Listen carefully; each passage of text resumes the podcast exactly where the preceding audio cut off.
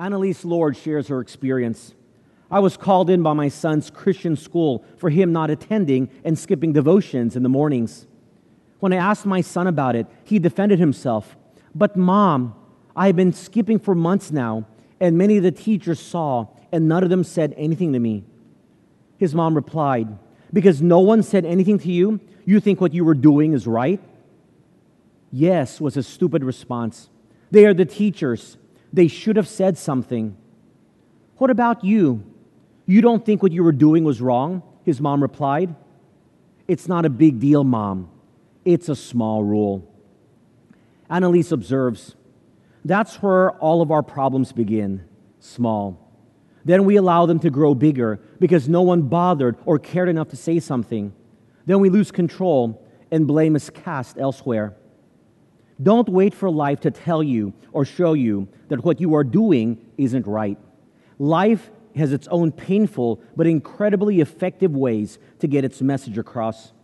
Because no one bothered to tell you were wrong, that doesn't mean it's right. Knowing the difference between right and wrong is power. Doing the right thing increases your power and strengthens your life. My friends, in life, we often struggle with not only doing what is right, but even more basic, determining what is right and wrong. In our world of moral relativity and justification of sin, our sense of right and wrong is often clouded. Like the son in the story, our response for doing wrong is, no one told me it was wrong, even though I knew it was. As we continue our sermon series, Voyager, studying the missionary journeys of the Apostle Paul, as recounted in the inspired scriptures, we want to take a look at this issue of right and wrong and give four guiding biblical principles for how to determine what is right and wrong, and in the process, do what is right for the glory of God and as our witness to the world. If you have your Bibles, would you please turn with me to the book of Acts, chapter 15. Acts chapter 15, verses 1-35 is what we'll be studying. I read now verses 1 and 2 of Acts chapter 15. And certain men came down from Judea and taught the brethren, unless you are circumcised according to the custom of Moses, you cannot be saved. Therefore, when Paul and Barnabas had no small dissension and dispute with them, they determined that Paul and Barnabas and certain others of them should go up to Jerusalem to the apostles and elders about this question. These verses tell us that apparently there were Jewish Christians who came to Antioch in Syria, where Paul and Barnabas were ministering, and claimed that Christians had to follow the Jewish Mosaic laws, such as circumcision, in order for them to be saved. In other words, Gentiles had to adopt Jewish practices before they could truly become saved as Christians.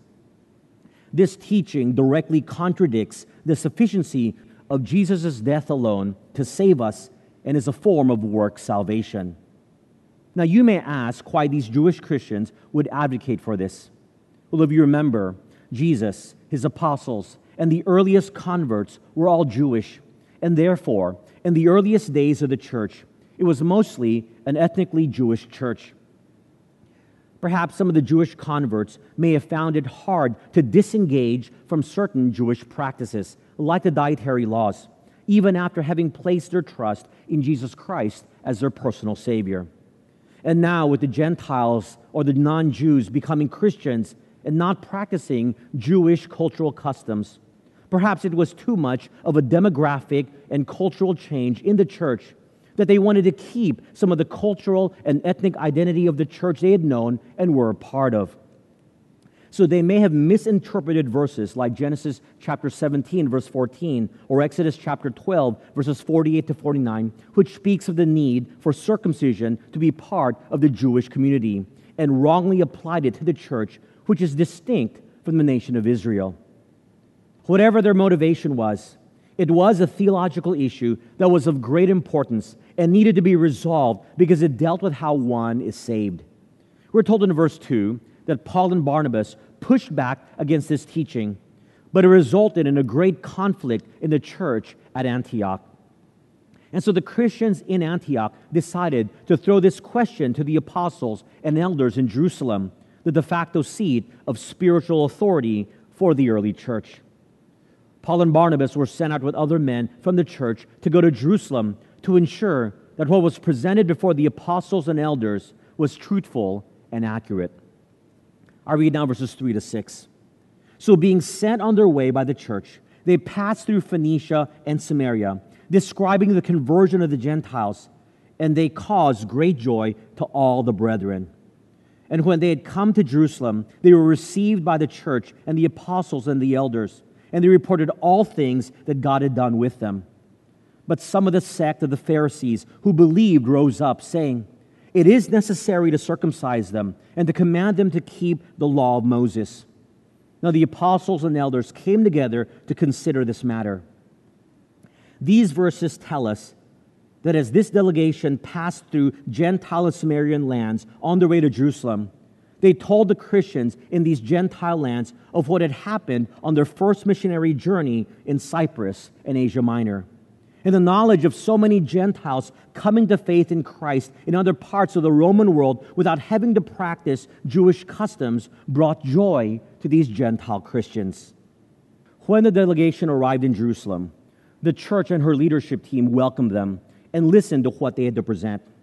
However, there were some Christians in Jerusalem who were Pharisees and held in high esteem the Mosaic laws, who opposed what Paul and Barnabas were presenting, and countered that Gentile Christians must follow Jewish Mosaic laws, like circumcision, to be Christians.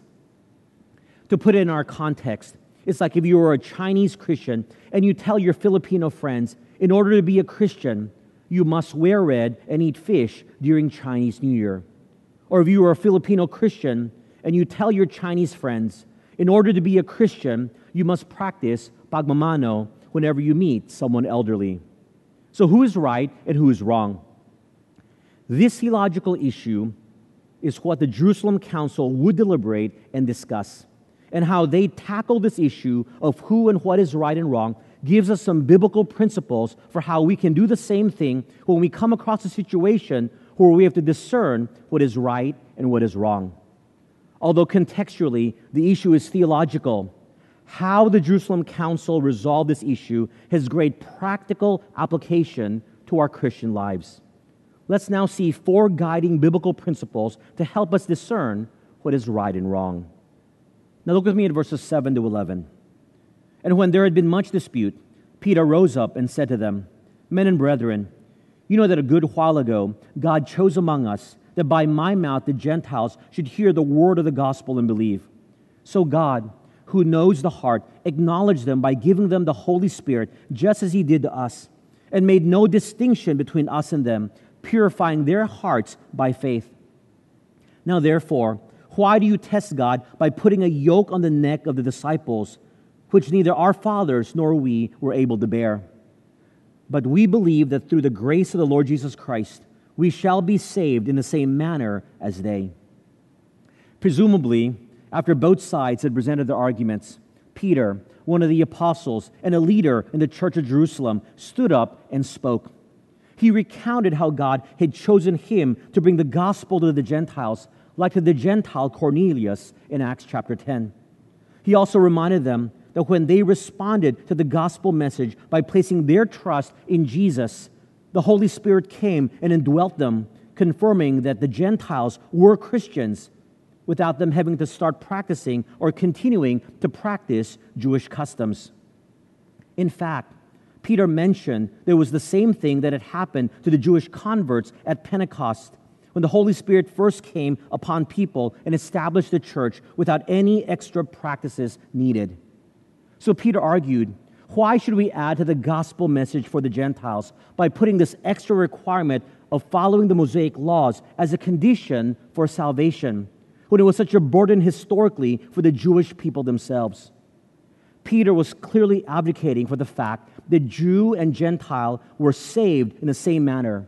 Salvation by God's grace, through faith in Jesus Christ alone, without adding any other conditions. This is the gospel message by which all of us are saved. I read now verse 12.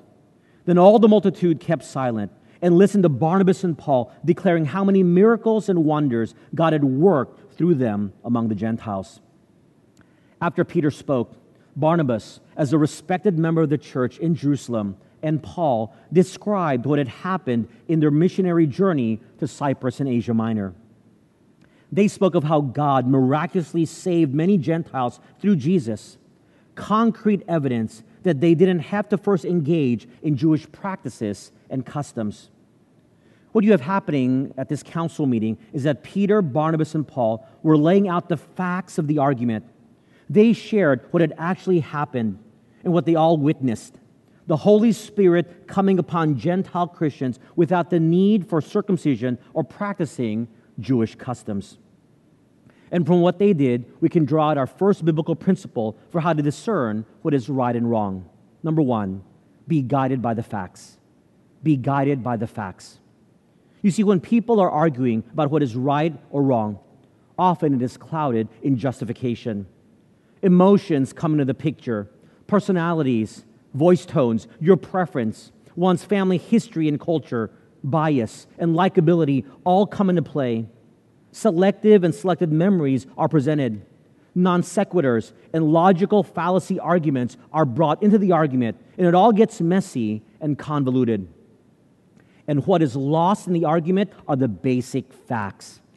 It's like if you're arguing whether the steak is overcooked or not, and you say something like, well, I know it's overcooked because you are generally a terrible cook and you are ugly and middle-aged.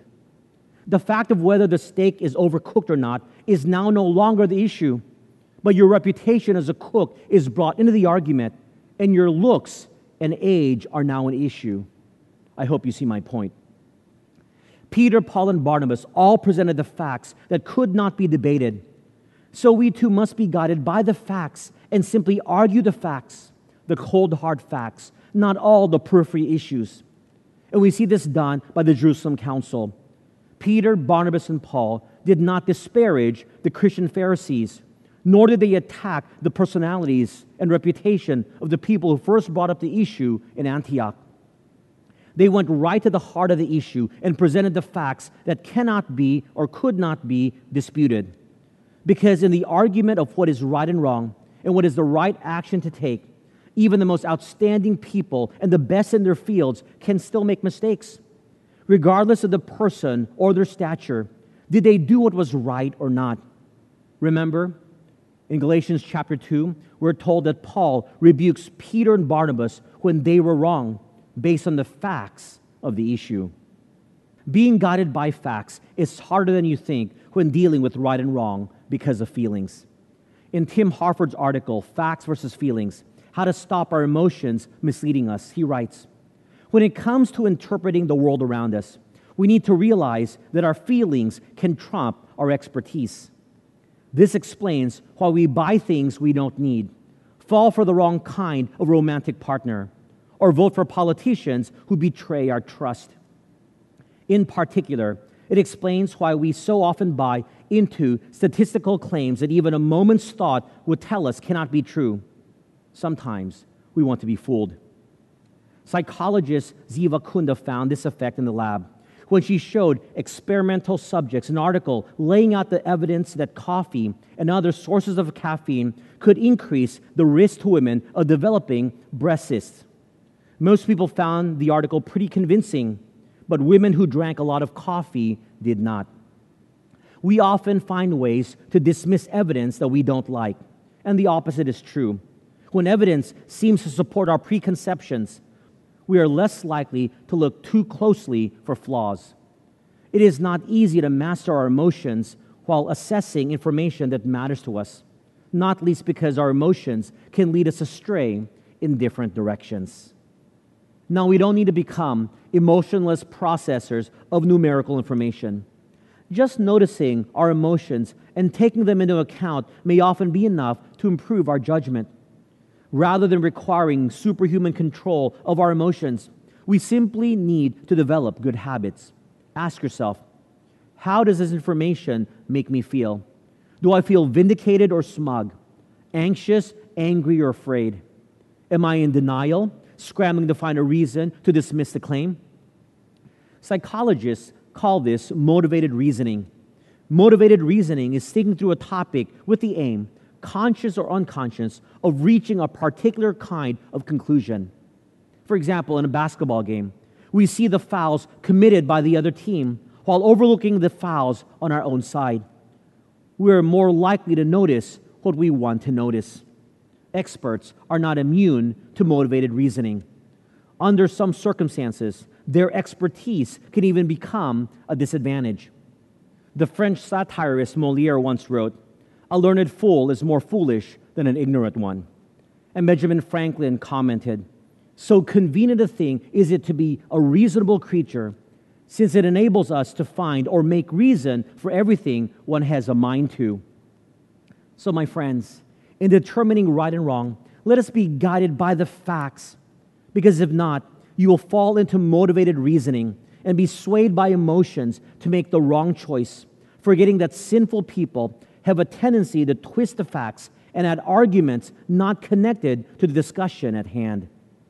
So look at the facts like a good detective and be discerning. Did he or she do or say it? Was the promise made? Did you borrow money or not? Did they lie or not? Did you talk to the person or not? Did you sin or not? There is no need trying to justify facts. Facts are facts. And notice, the facts weren't presented by just one person, but from at least three reliable sources: Peter, Barnabas, and Paul, all who fact-checked and corroborated each other. Now look with me at verses 13 and 14.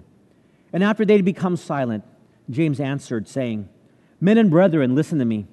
Simon has declared how God at the first visited the Gentiles to take out of them a people for his name.'" In verse 13, we see that James, the half-brother of Jesus, the writer of the book of James, and one of the leaders of the church in Jerusalem, spoke up. He affirmed what Peter said, whom he called Simon. James used Peter's Jewish name to perhaps emphasize that these were Jews, laying out the facts for Gentile conversion without the need for Jewish practices. But instead of getting into Peter's credentials as one of Jesus' 12 apostles, or even to focus on his experience with Cornelius, look what James wisely does in verses 15 to 18. "And with this, the words of the prophets agree, just as it is written, 'After this I will return and will rebuild the tabernacle of David, which has fallen down. I will rebuild its ruins, and I will set it up, so that the rest of mankind may seek the Lord, even all the Gentiles who are called by my name, says the Lord, who does all these things. Known to God from eternity are all his works.'" James said that the facts presented by Peter are in line with Scripture, specifically the Old Testament prophecy of the prophet Amos in Amos chapter 9, verses 11 to 12. This prophecy speaks of a future time when in the millennial reign of Jesus Christ, where he is sitting on the promised Davidic throne, that all people of all nations, both Jew and Gentile, will be able to freely come to Jesus without the need to practice any sort of Jewish customs. James's point in using the Old Testament scriptures is to show that what is happening in the church at that time, with the inclusion of both Jew and Gentile alike in the church, not needing to practice any of the Mosaic laws for salvation, did not contradict or conflict with God's eschatological or future plan for the Gentiles. Verse 18 adds authority to the prophet Amos' inspired words, saying that God's eternality and omniscience prevent him from changing, so he's consistent in all that he wills, including that the salvation plan for Gentiles in the church would be the same as that of the Jews. Salvation by God's grace through faith in Jesus Christ alone, plus nothing else. James was saying that if the scriptures tell us that Gentiles can come directly to God through the Messiah Jesus without any other conditions, then that is how God desires it. From James's argument, we can find our second biblical principle for how to discern what is right and wrong, and that is, number two, to be guided by the Scriptures. Be guided by the Scriptures. We have to remember, my friends, that when it comes to what is right and wrong, it should be defined by what Scripture, God's Word, tells us or defines for us, and not how we define it ourselves. James continues in verses 19 to 21, "Therefore I judge that we should not trouble those from among the Gentiles who are turning to God, but that we write to them to abstain from things polluted by idols, from sexual immorality, from things strangled, and from blood. For Moses has had throughout many generations those who preach him in every city, being read in the synagogues every Sabbath. James's conclusion in verse 19 was that since the Scriptures so clearly teach salvation by faith alone in Jesus Christ, then Gentile Christians do not need to be circumcised or to follow the Mosaic law in order to be saved and to be part of the church body. And he added in verses 20 to 21 that while Gentile and Jewish converts are not beholden to the Mosaic laws, there were three things they should abstain from, which transcends dispensations even beyond the Mosaic laws, and that by abstaining from these things, they will also not stumble unbelieving Jews and Jewish converts. Now, the first thing they were to abstain from was practicing idolatry, specifically participating in idol feasts and banquets, which Paul also addressed in 1 Corinthians chapter 10, have nothing to do with idolatry. The second thing they were to abstain from was sexual immorality, which was prevalent and commonplace in the Roman world to the point that it was somehow acceptable. In fact, this thinking had made its way into some churches where some Gentile Christians thought that sexual immorality was okay as a part of the Roman culture. Paul had to speak about this matter in 1 Corinthians chapter 6 and say it was not okay in any circumstance. The third thing they were to abstain from was eating blood or animals that were strangled, which didn't allow for the blood to fully drain out. This prohibition from eating blood was given even before the institution of the Mosaic Law in Genesis chapter 9, which seems to point to this prohibition being in effect even if the entire Mosaic Law does not apply to Christians.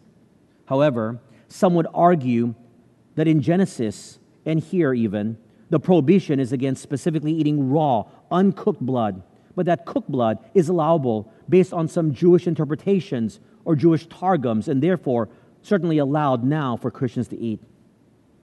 But by reminding Gentile Christians to abstain from these three things, as James suggested to the Jerusalem Council, the Gentile Christians would be able to maintain their Christian testimony and not stumble or offend the Jewish people, whom verse 21 tells us would hold these things to high regard wherever they were found in the Roman world, because the Mosaic laws were universally taught in synagogues. Abstaining from these things would ensure that they would be able to more effectively witness and evangelize to the Jewish community, taking away a barrier to the acceptance of the gospel message, even if Christians who were Jew or Gentile were not under the Mosaic law. Remember that as Christians, while we have the freedom to do many things, we can also choose not to do them because of the principles of liberty and love, so as not to stumble others and present a great testimony to the world, as Romans chapter 14 and 1 Corinthians chapter 8 remind us. Again, in the argument of what is right and wrong, we need to be guided by the Bible, God's Word, which reveals His unchanging standards of holiness and truth. But some may argue in this generation that the Bible should not be the standard of what is right and wrong. Then if not, then what should be the standard? I'm reminded of a story of a young woman who once wrote to a newspaper columnist asking for advice, saying, "I'm a 19-year-old girl who's getting more and more confused about the word morality. Who decides what is morally right? My parents? Society? The law? Or should I make the decision myself?" The young woman went on to tell how her parents are divorced and that her mother sleeps with a man who is not her husband. Yet her mother does not want her to do the same thing with her boyfriend. The girl signed her letter, puzzled. You know, my friends, there are a lot of thinking people today who are just as puzzled as this college student who asked, "Who decides what is morally right? My parents, society, the law? Or should I make the decision myself?" How would you answer the question? Does every person get to set his or her own standard for morality and does whatever he or she thinks is right? This is moral relativism, which espouses that something that might be right and wrong for you may not be the same for someone else if they don't agree with you. If people get to decide what is right and wrong, we quickly see inconsistencies between their conduct and the rules they lay down. In other words, people often say one thing and do another, and then adjust their standards to justify their own inconsistencies. Also, this constantly changing standard of what is right and wrong makes it very difficult to live because you never know what is okay or not, and quite frankly, is highly unfair because the standards applied are different. So there must be a standard for what is right and wrong, and it cannot be determined by majority opinion nor the cultural norms which are subjective. Since morality comes from God, who is holy, eternal, and unchanging, therefore He gets to decide and to define what is right and wrong. And what He has written in the Bible is not a suggestion for how we are to live, nor do we get to pick and choose what we like. It is the absolute standard by which we determine what is right and wrong, even if we may not like what it says. My friends, let us follow the example of the Jerusalem Council in being guided by Scripture in determining what is right and wrong. I read now verses 22 to 29. Then it pleased the apostles and elders with the whole church to send chosen men of their own company to Antioch with Paul and Barnabas, namely Judas, who was also named Barsabbas, and Silas, leading men among the brethren. They wrote this letter by them, the apostles, the elders, and the brethren, to the brethren who are of the Gentiles in Antioch, Syria, and Cilicia, greetings. Since we have heard that some who went out from us have troubled you with words, unsettling your soul, saying, you must be circumcised and keep the law, to whom we gave no such commandment. It seemed good to us, being assembled with one accord, to send chosen men to you with our beloved Barnabas and Paul, men who have risked their lives for the name of our Lord Jesus Christ. We have therefore sent Judas and Silas, who will also report the same things by word of mouth. For it seemed good to the Holy Spirit and to us to lay upon you no greater burden than these necessary things, that you abstain from things offered to idols, from blood, from things strangled, and from sexual immorality. If you keep yourselves from these, you will do well. Farewell.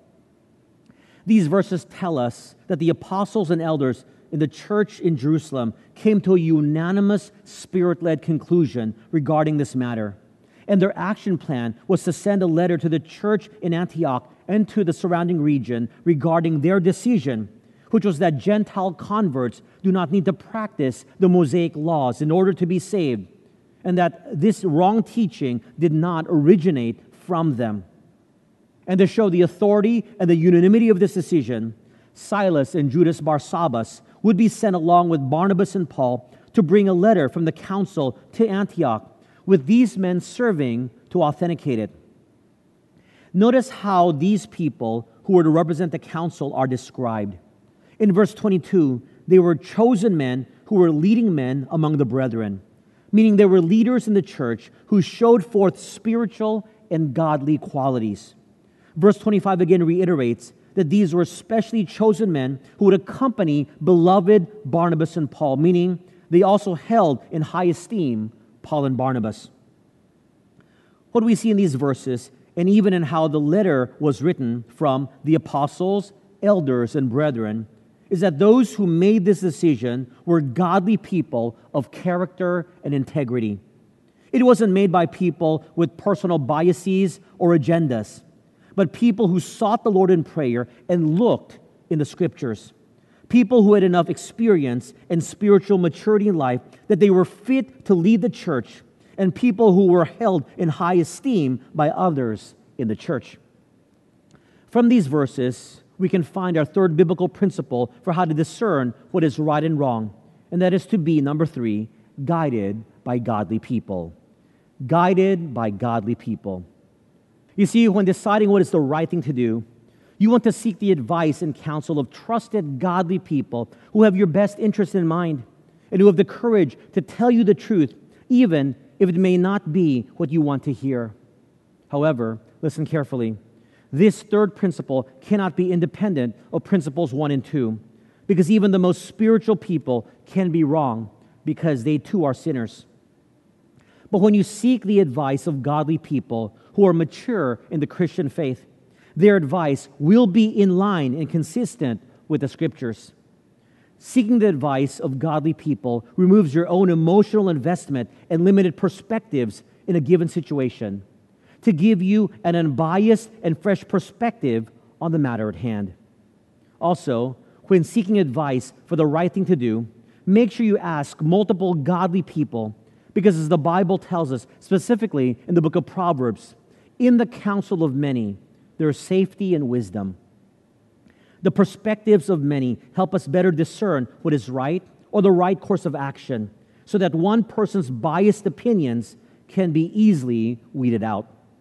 In fact, this monumental theological decision was arrived through the consensus decision of many godly and spiritual men. And that's why throughout the Scriptures, there are many examples of teams in ministry, multiple people in leadership, and the need for multiple witnesses when enacting a decision of discipline.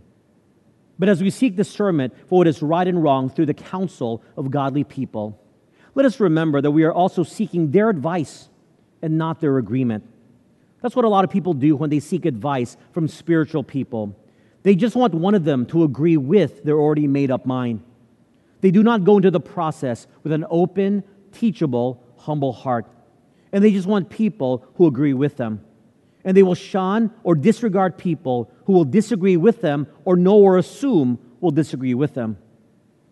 Leo Sabo writes, "How often do we do the same thing? We see something we want and begin to justify it to everyone around us to get them to agree with us. We often downplay the negative aspects of acquiring the thing we want and are enthusiastic about all the benefits of having it. When I was 18 years old, I wrecked my first car by driving too fast. I took my dad with me to a dealer in town to look for another car. I wanted something sporty and fast that was going to improve my image.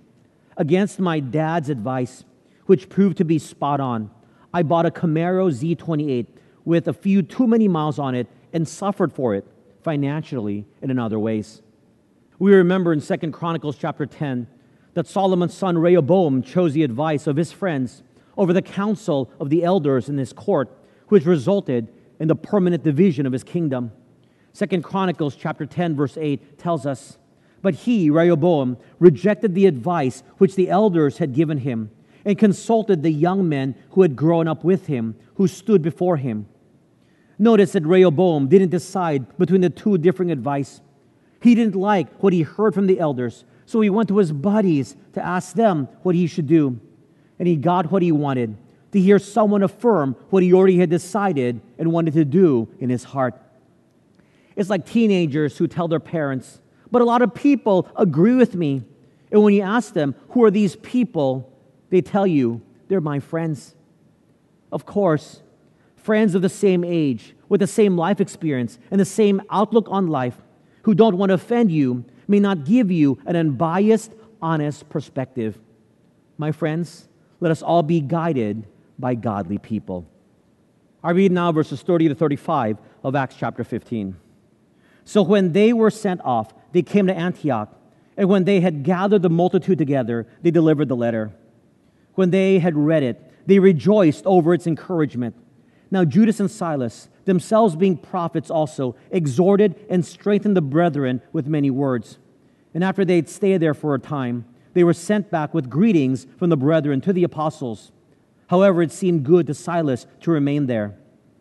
Paul and Barnabas also remained in Antioch, teaching and preaching the word of the Lord with many others also." In these verses, I want you to notice the result of the decision and the action plan. When they received the decision of the Jerusalem Council from the delegation, they rejoiced over its encouraging decision. They were encouraged and rejoiced, even though there were some tough reminders to abstain from certain things so as to be a Christ-like witness. It was well received because of how the decision came about and how it was delivered. In fact, Silas saw the work of the Lord among the Gentile Christians in Antioch and decided to stay on. And so did Paul and Barnabas, continuing the work they'd been doing until they were stymied because of the false teaching that some were advocating. In summary, the outcome edified everyone, meaning it was for everyone's best. Some may not have been happy with the decision, but it was for the best of the church.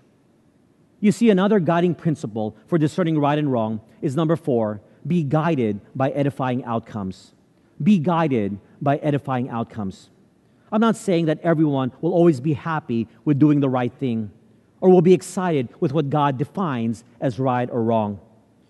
But the point is, God's standard of right and doing the right thing in his eyes will always lead to an edifying outcome, which ultimately leads to people and yourself being blessed.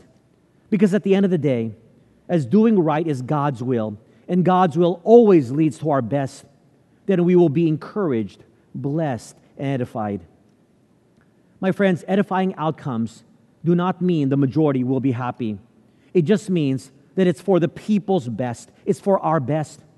Because there are times when we think through the implications of doing what is right, we ask ourselves the question, if I decide to do X, what things might happen? If I decide not to do X, what things might happen? How significant are the implications of this decision? But we should be asking, if I do what is right and hold on to my biblical convictions, will it be for the best for God's people? Will God be honored and His people edified? So my friends, when discerning what is right and wrong and doing the right thing, let us, number one, be guided by the facts. Number two, be guided by the Scriptures. Number three, be guided by godly people. Number four, be guided by edifying outcomes. May we always do what is right in the eyes of the Lord to bring glory to His name and be a Christ-like witness to the world. Let's pray. Heavenly Father, thank you for the example of the Jerusalem Council, who when discussing and deciding on a very important matter, looked to the Scriptures, looked to the facts, used godly people and desired an edifying outcome to bring glory to your name, to arrive at what is truth according to what you say and not what man says. Father, it's so hard in this world because we have biases and perspectives that are clouded. Help us always to discern clearly through the lenses of Scripture, through the leading of the Holy Spirit, to live our lives in such a way that it is holy and pleasing because we live rightly. May our lives be a testimony to the world, and most of all, may you be pleased with the way we live our lives rightly. In Jesus' name we pray. Amen.